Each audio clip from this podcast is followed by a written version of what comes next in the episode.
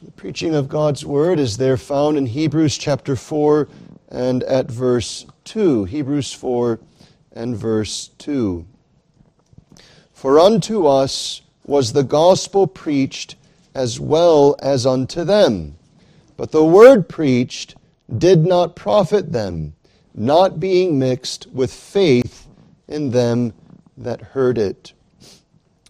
It should cause us some measure of staggering to realize that there are whole nations in history which have been raised up and brought to nothing, never once hearing the good news of Christ Jesus. That there are men, women, and children in our generation who will live and never hear the gospel. What this is, is a sovereign consigning of them unto the just judgment they deserve as sinners. God keeping from them that merciful provision of the gospel. And whereas there are those today who would scorn the thought and say, wait a second, that's not fair. How is it fair that some should hear the gospel and others should not hear the gospel? But for us to see this rightly, we have to be more precise. Who is it that's hearing the gospel and who is it that, that's not hearing the gospel? They're sinners.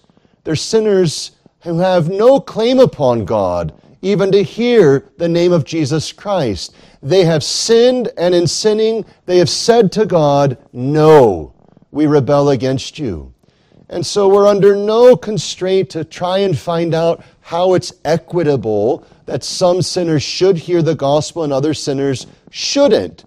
We acknowledge from the outset it's not an even distribution. But what is it? It's a merciful provision to some to hear the gospel, a gospel which holds forth the way of eternal life. And yet, we must see, as is held before us in this verse, that the gospel must be received by faith. Otherwise, the very provision of privilege becomes a harder weight, a heavier weight upon those who would not believe the gospel. And so you'll notice that Paul, or the author of Hebrews, in chapter 4 and verse 2 says that unto us was the gospel preached. In our text, there's an audience that's indicated New Testament, New Covenant hearers of the good news of Christ. It's unto us. And there's an action in the text. There is the preaching of the gospel. In the Greek, it's a word that is translated in several words. It's the gospel preached, it's the preached gospel.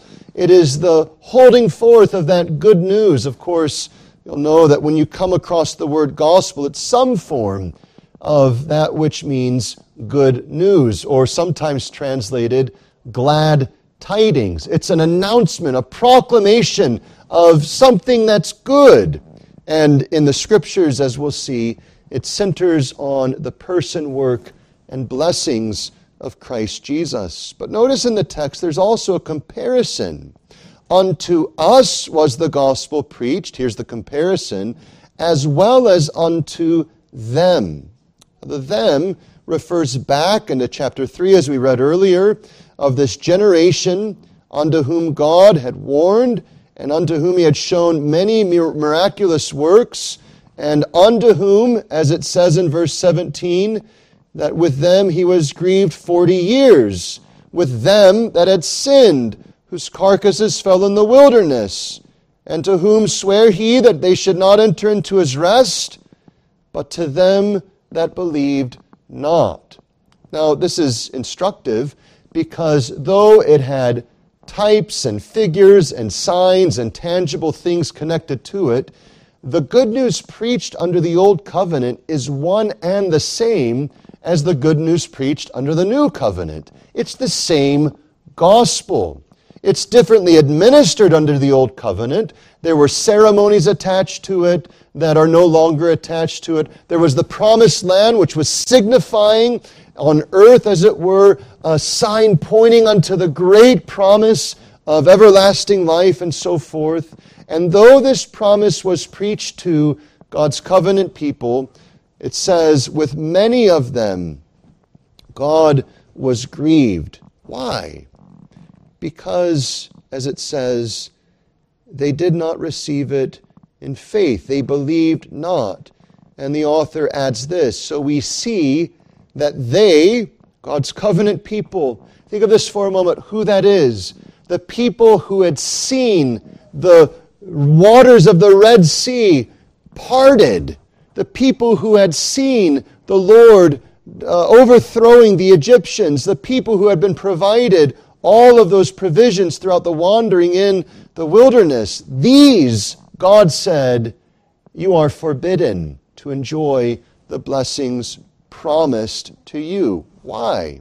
Here's the caution because of unbelief. It was not mixed with faith in them that heard it. This holds to us a caution. We hear, in essence, the same gospel.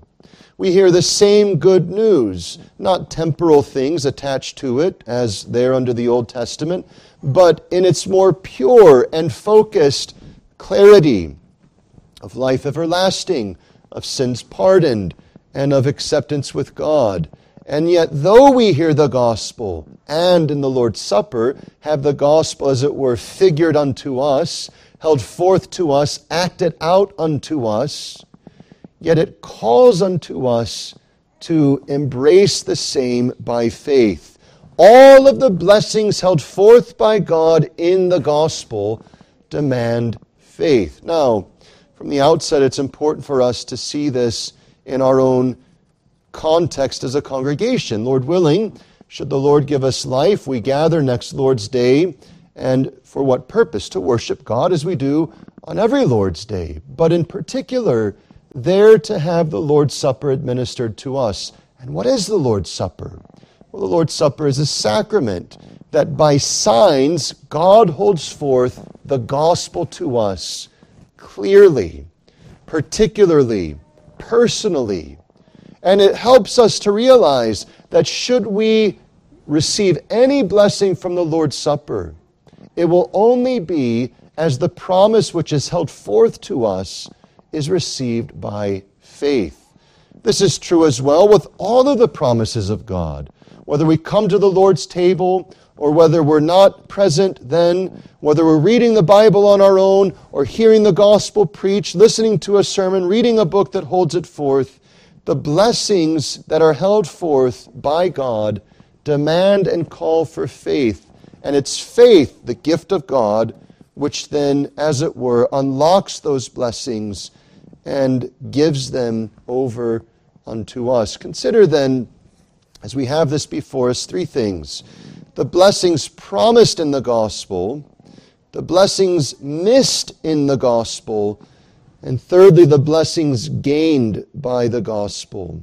So consider then, firstly, the blessings promised in the gospel. We've already indicated the message of the gospel is essentially that declaration, that announcement of good news. When the shepherds are tending their sheep in the hills there surrounding Bethlehem, and the angels appear and they declare glad tidings, what are they doing? They're pronouncing the good news that unto you a Savior is born. This is the message of the gospel. This is the good news. Fundamentally, the gospel is a good message. It is the proclamation of that good news. It's the announcing of that good news. And throughout, it is centered on Christ, as we'll see. But notice in the context, the preaching of the gospel, the gospel preached, verse 2, is parallel to verse 1 in its mentioning of a promise. A promise being left us of entering into his rest. Verse 2 For unto us was the gospel preached as well as unto them. But the word preached did not profit them, and so on.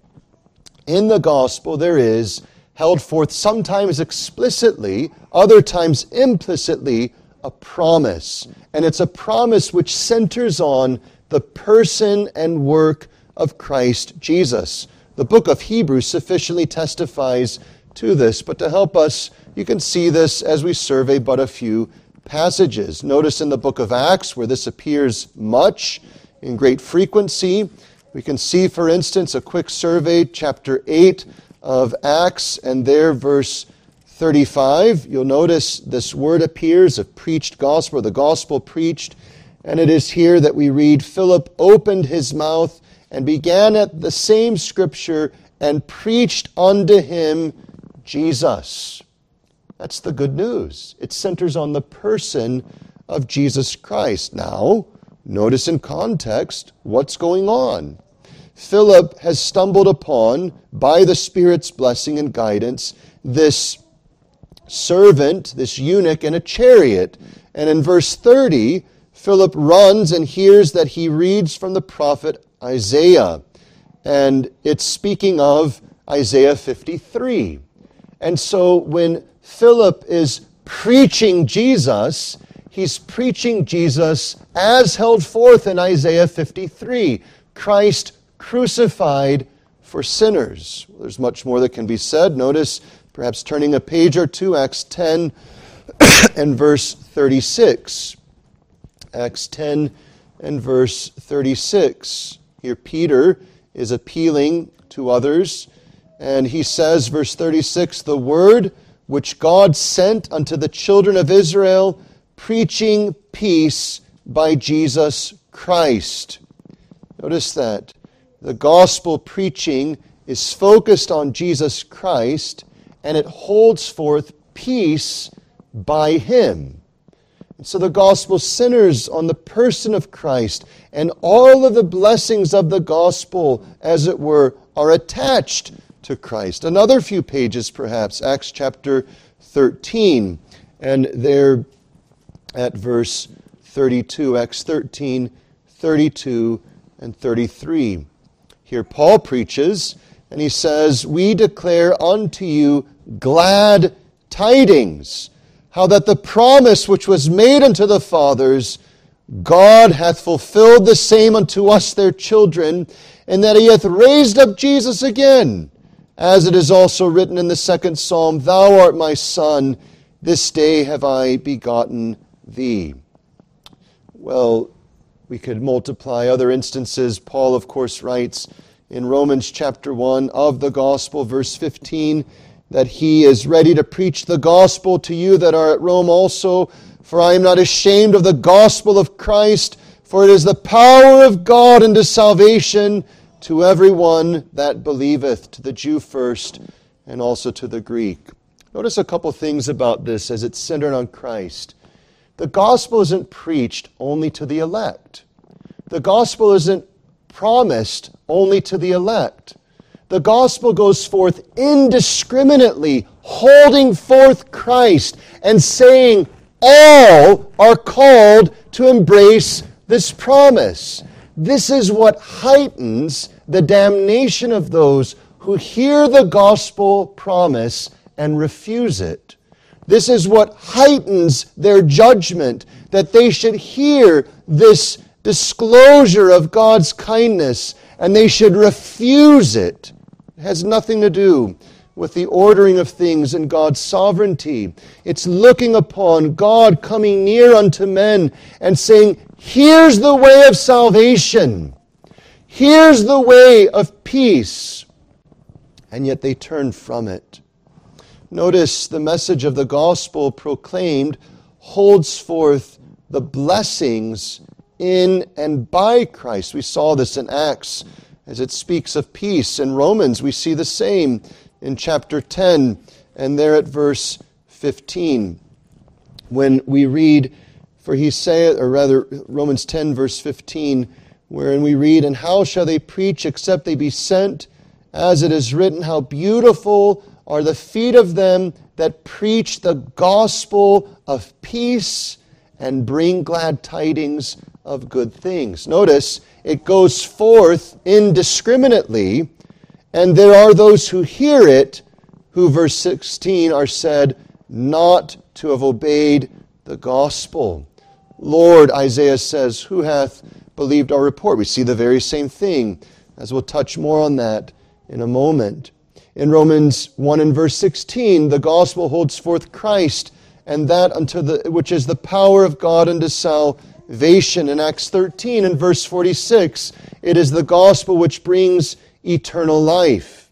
This is the message of the gospel. It holds forth Christ and says, Come unto him and have life.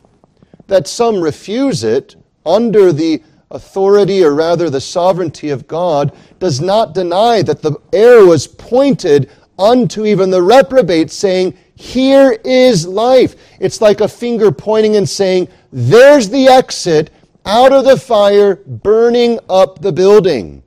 And we know that only those whom God has chosen will go through the exit. But it doesn't deny that the promise is there. If you go through, you'll have life, you'll be saved, you'll be rescued. What it shows is when the blessing promised in the gospel is denied, it shows the impenitent, the hardness, the wickedness of man's fallen nature. The gospel calls for faith. The blessings promised are not given over of themselves. The blessings are held forth and must be taken unto ourselves. Now, you and I don't have the power to activate faith. We don't have the power to sort of make ourselves believers. That doesn't mean we don't give attention to the gospel. It doesn't mean we sit in some trance like state and say, I'm just going to sit here unless and until God gives me faith. We implore God for faith. We make use of the means of grace. We sit under the preaching of the gospel.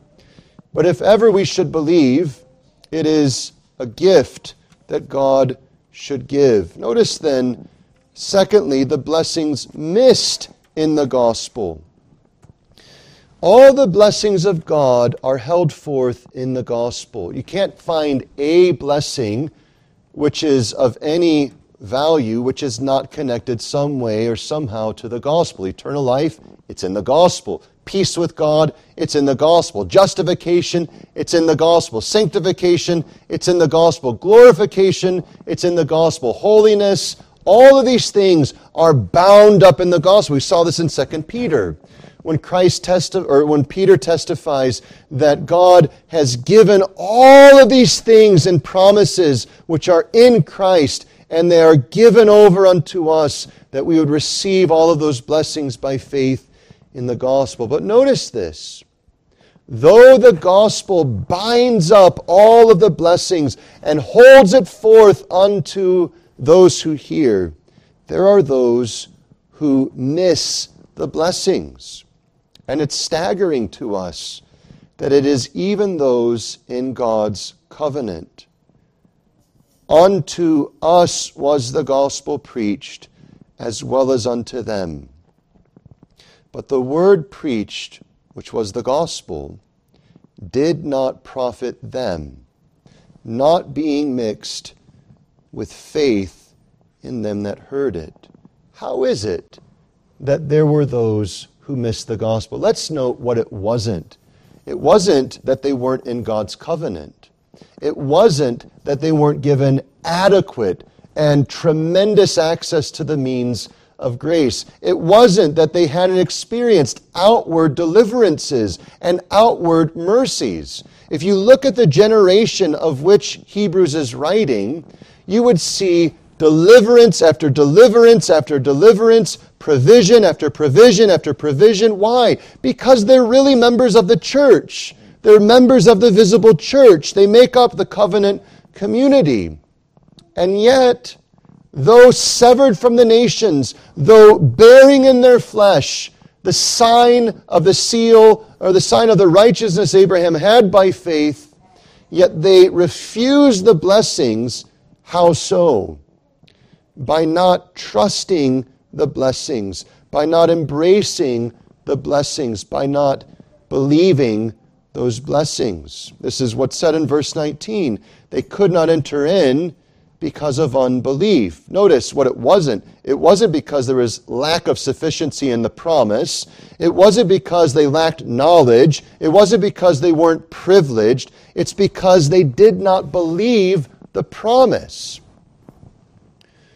This is the way the blessings of the gospel are missed today. Whether it's by preaching, reading God's word, or the sacrament displayed before us.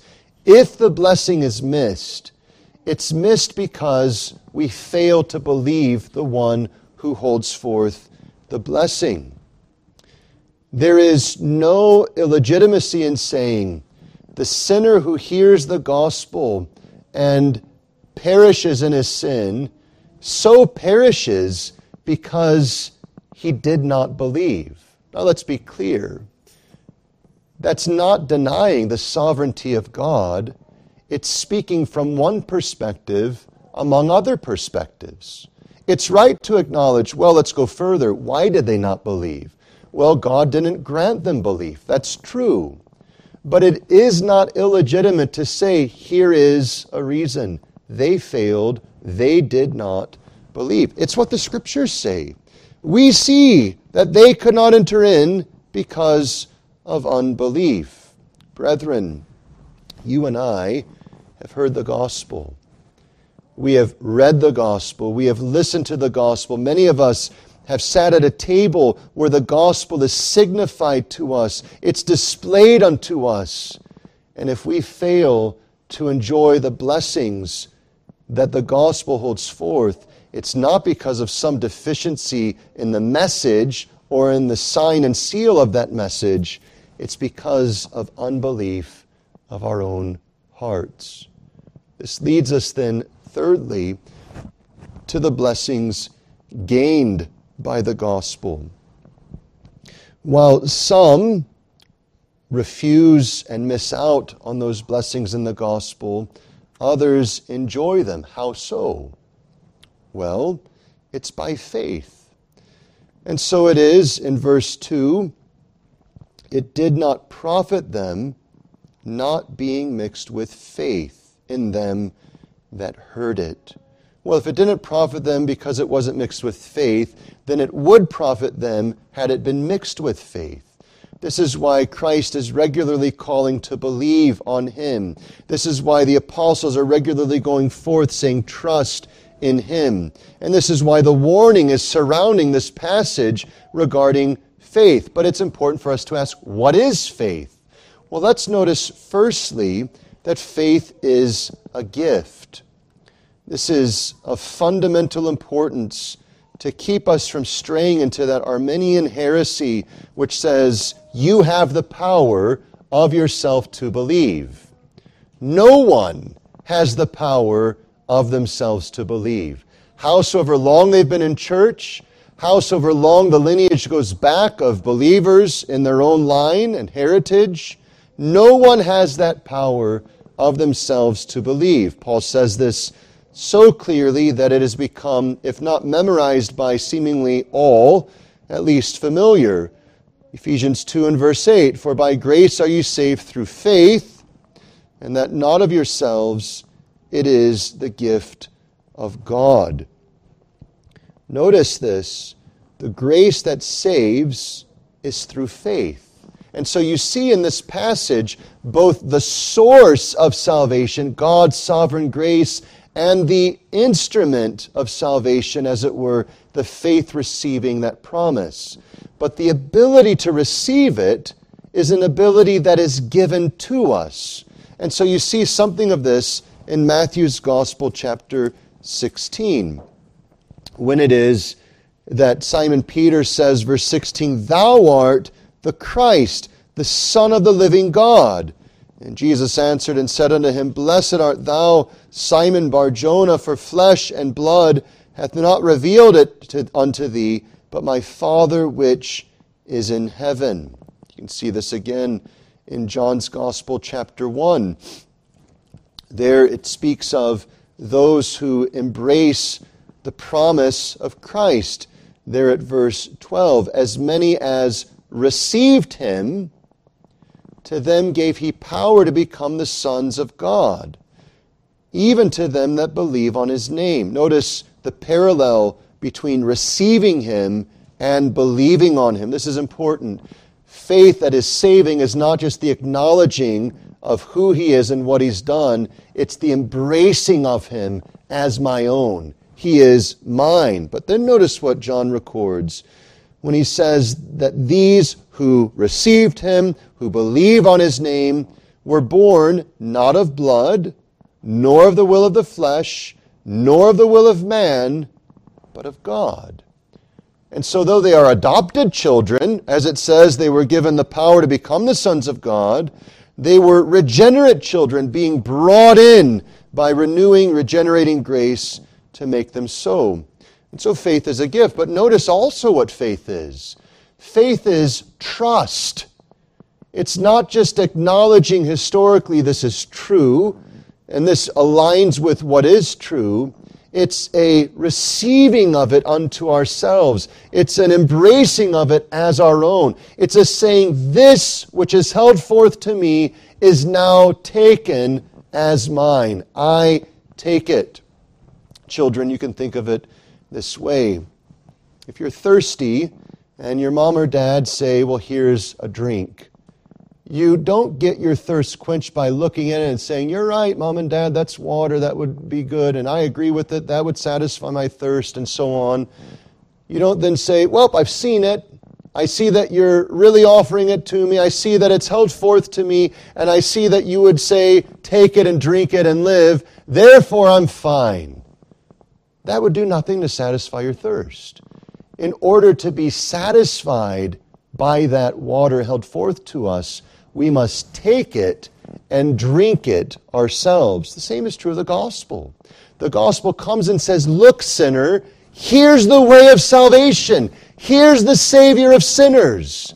We don't say, Yep, you're right, God, and oh, I see that's accurate, and I can recite all of this creed and all of these catechisms and all of these statements. We must, if faith is active, embrace that and say, He is mine. And the word of faith is such a blessed thing. God is regularly placing the articulation of it in our lips. The Lord is my shepherd. Now we can sing that without faith, but it holds forth the message of faith. It's not just saying the Lord is the shepherd, it's a testimony of ownership. I own him as my shepherd. I take him to be mine. You can see this in another angle through John's Gospel, chapter 6. You see the beauty of the gospel promise and the sovereign grace. In verse 37, all that the Father giveth me shall come to me. There's sovereign grace. And oh, the beauty of this Him that cometh to me, I will in no wise cast out. There's faith him that cometh to me, he that embraces me. How is it that one ever comes to Christ? It's by the Father having given him to Christ. John 6 44, no man can come to me except the Father which hath sent me draw him, and I will raise him up at the last day. Notice, you can see it in these passages that both faith is a gift sovereignly given, and faith and that sovereign gift is an embracing of Christ as promised unto us. This is the way of gaining the blessings. It's by faith. Parents, this is instructive for you. You should not be content that your children can rattle off accurate answers. This is instructive for us. We should not be content that we read a great theological work and say, I agree with it. We should not be content to say, I've read five chapters today. I've read 10 chapters today. I've read 100 chapters today. You know what I did today? I sat down and I read the whole of Isaiah. These are means, these hold forth promises. Think of this for a moment.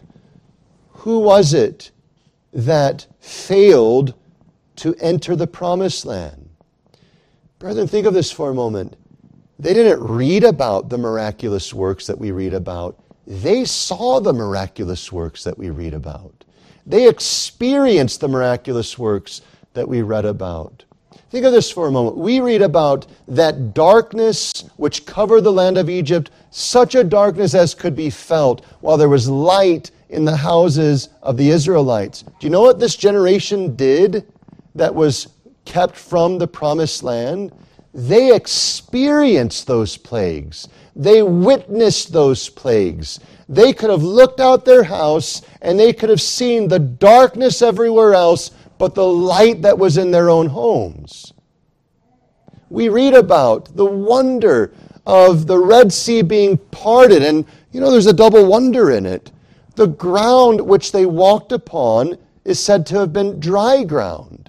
Whereas as soon as the Egyptians follow the same path, their chariot wheels are getting stuck in the mud. Think of this. They didn't read about that, they experienced that.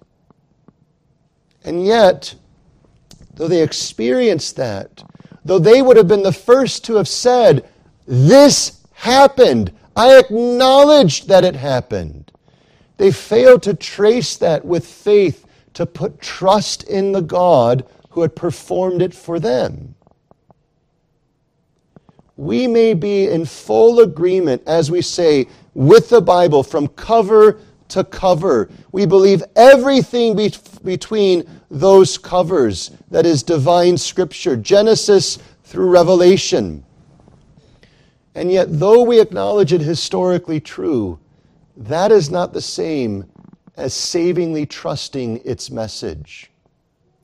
Savingly trusting it is looking at the testimony of God's grace in Christ and saying, I agree with what he's done. I acknowledge what he's done. And I take what he's done unto myself. And I embrace him as my own. Yes, it's a gift. And so we seek the Lord to provide it. Well, brethren, learn then in this passage the way of enjoying any and all of God's blessings. It's not merely by hearing them, it's not merely by reciting them, it's not merely by reading about them, it's not merely by contending against idolaters for them, it's by trusting them. It's by believing them.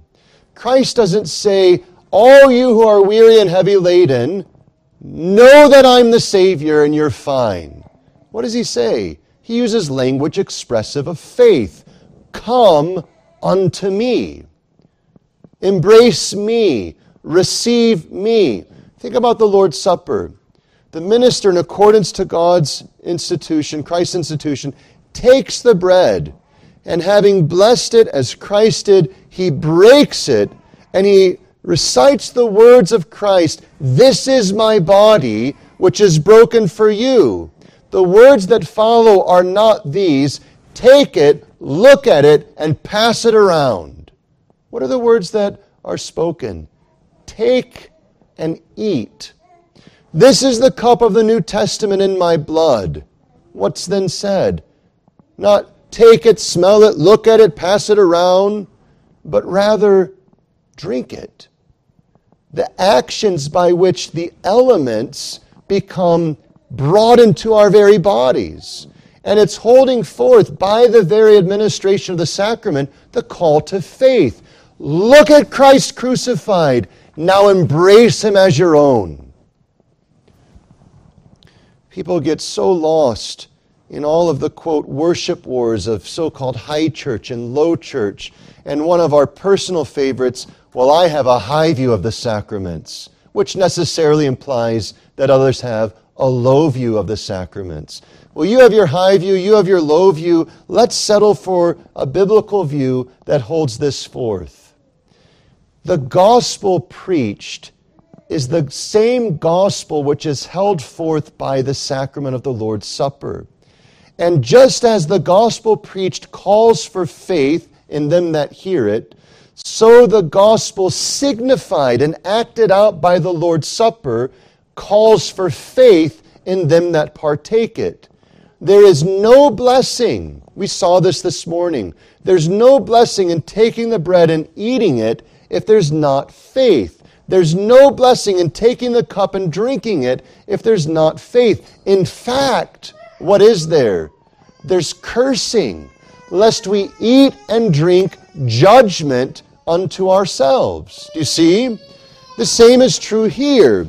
What ultimate blessings fell upon those who were led through the wilderness for 40 years? Well, they received a lot of temporal blessings. They received a lot of privileges. But, brethren, understand this. In the end, they received a severer judgment. It's the same thing that Christ says Woe unto thee, Bethsaida! Woe unto thee, Chorazin! For if the works done in you were done in other places, among which is Sodom and Gomorrah, they had repented long ago.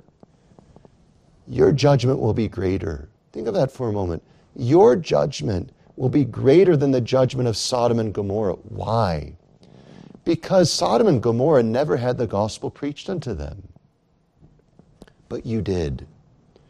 Brethren, the privilege of the gospel is a privilege indeed. Sometimes people get smart and clever and they say, well, it's not a privilege unless it's something that is embraced by faith. No, it's a privilege. That's why it incurs greater judgment if refused. Though it's ordered by God sovereignly to the further hardening of some, the way it's done is by holding forth a greater privilege. The gospel heard by the reprobate is a privilege which only heightens their judgment. Brethren, the same is true regarding the Lord's Supper. If we come to the table and we say, Well, I've eaten, I've drunken, I'm okay, I heard the gospel, I'm okay, we're missing a fundamental and vital point of true Christianity. We ridicule rightly, we criticize rightly the Roman Catholics who say, ex opere operato, by the work worked. By the work of the sacrament, grace is necessarily worked in the one receiving it. We say that's nonsense. That's not the way it's done. Why? Because we understand that the Lord blesses graciously by giving faith to the hearers of the gospel and by giving faith in those who partake of the Lord's Supper. Otherwise, that which is held forth brings judgment. This is what Paul was speaking of in 1 Corinthians 11. So, why do we labor this point? Well, two reasons. One is it's the temptation of Orthodox Christians to rest in their orthodoxy and from the comfort of an Orthodox position fall asleep without faith. They say, oh, look at those non Trinitarians, Jehovah's Witnesses, Mormons. How can they believe such ludicrous things? They get closer. Look at the Pentecostals and the charismatics. How can they be get how can they get led astray in such ridiculous antics? And they get closer. Well, look at those who forbear baptizing their children. How could they miss the covenant principle? Look at these who use these things in worship and those things in worship and so on. They go through the whole confession. They go through all the articulation of the finer points and they feel themselves at peace because they agree with the truth. But, brethren, understand this very clearly. There are men, women, and children who have subscribed to the original Westminster Confession of Faith and now suffer in hell. How so? There are men, women, and children who grew up in psalm singing churches who now suffer in hell. How so? There are men, women, and children who observe the Lord's Supper outwardly with bread, common bread, with wine, common wine, around a table, no ornamentation, none of the nonsense that speculative men introduce, and yet they suffer in hell. How so? Because the word preached unto them did not profit them not being mixed with faith. Take this to heart. If you desire any saving blessing, it must be gained by the gift of faith. Well, let's close with something of encouragement for us. Why is the warning here? The warning isn't here so that we can say, oh, you know what, this is a significant warning, let's go away and, you know, be quite concerned. We ought to be concerned.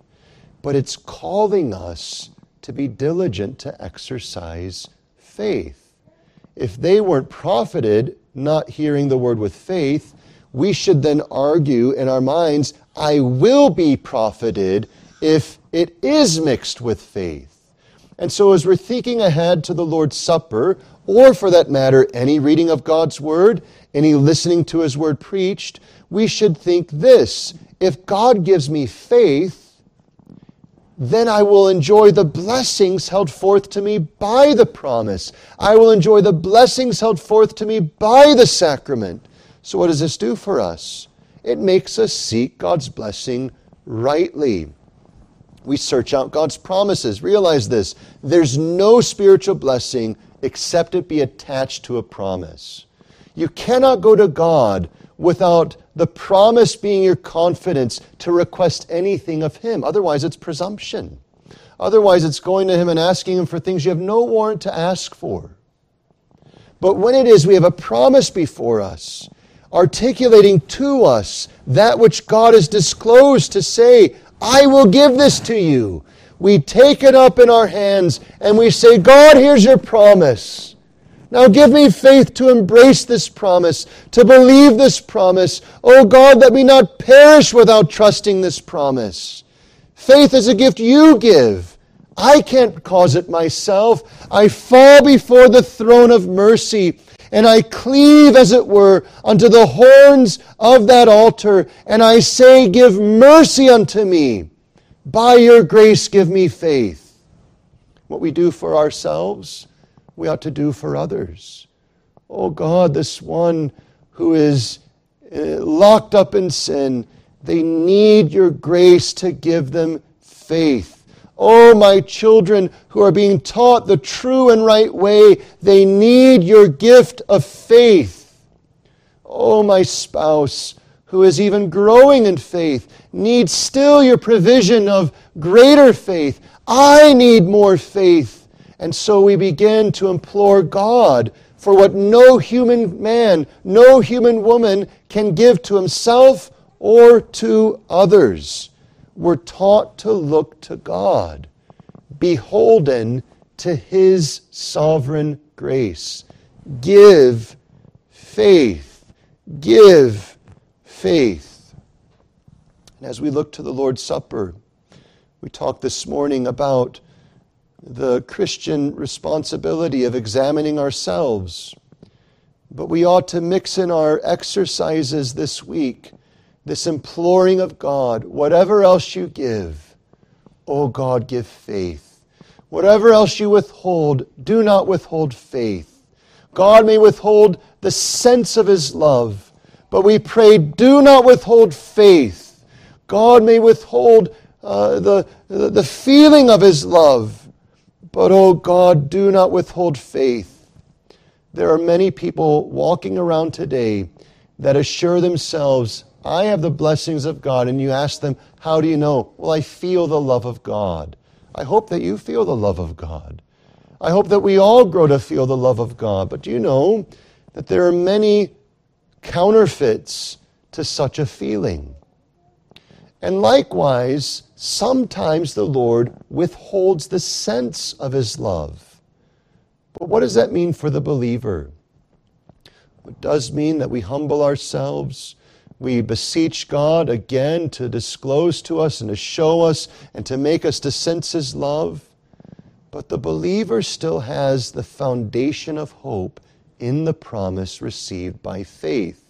You can go to the Lord's table you can leave the Lord's table in faith going, in faith partaking, in faith leaving, and you may not experience an increase of the love of God, something we desperately long to experience. But you may still experience spiritual profit. How so?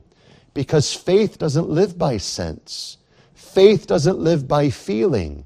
Faith lives by the promise of God. And so, what we earnestly pray is not merely, God, make me to know your love and to experience, oh, we long for that. But we pray, whatever else you give, whatever else you withhold, oh, give me faith that I would trust your word, that I would trust the gospel there administered unto me, that in taking the bread, oh, by faith I would take again Christ, that by taking the cup, oh, by faith I would again drink in faith and embrace the blessings there held forth to me. This blood is the New Testament in my blood, says Christ. And we say, as we take the cup, I believe Christ, and in taking this, I take all the blessings of the new covenant unto myself. Brethren, the fundamental need you and I have at the Lord's Supper is the gift of faith. And if we have that, brethren, then shall we be profited by the gospel preached and administered unto us. So may God add his blessing. Would you stand with me for prayer?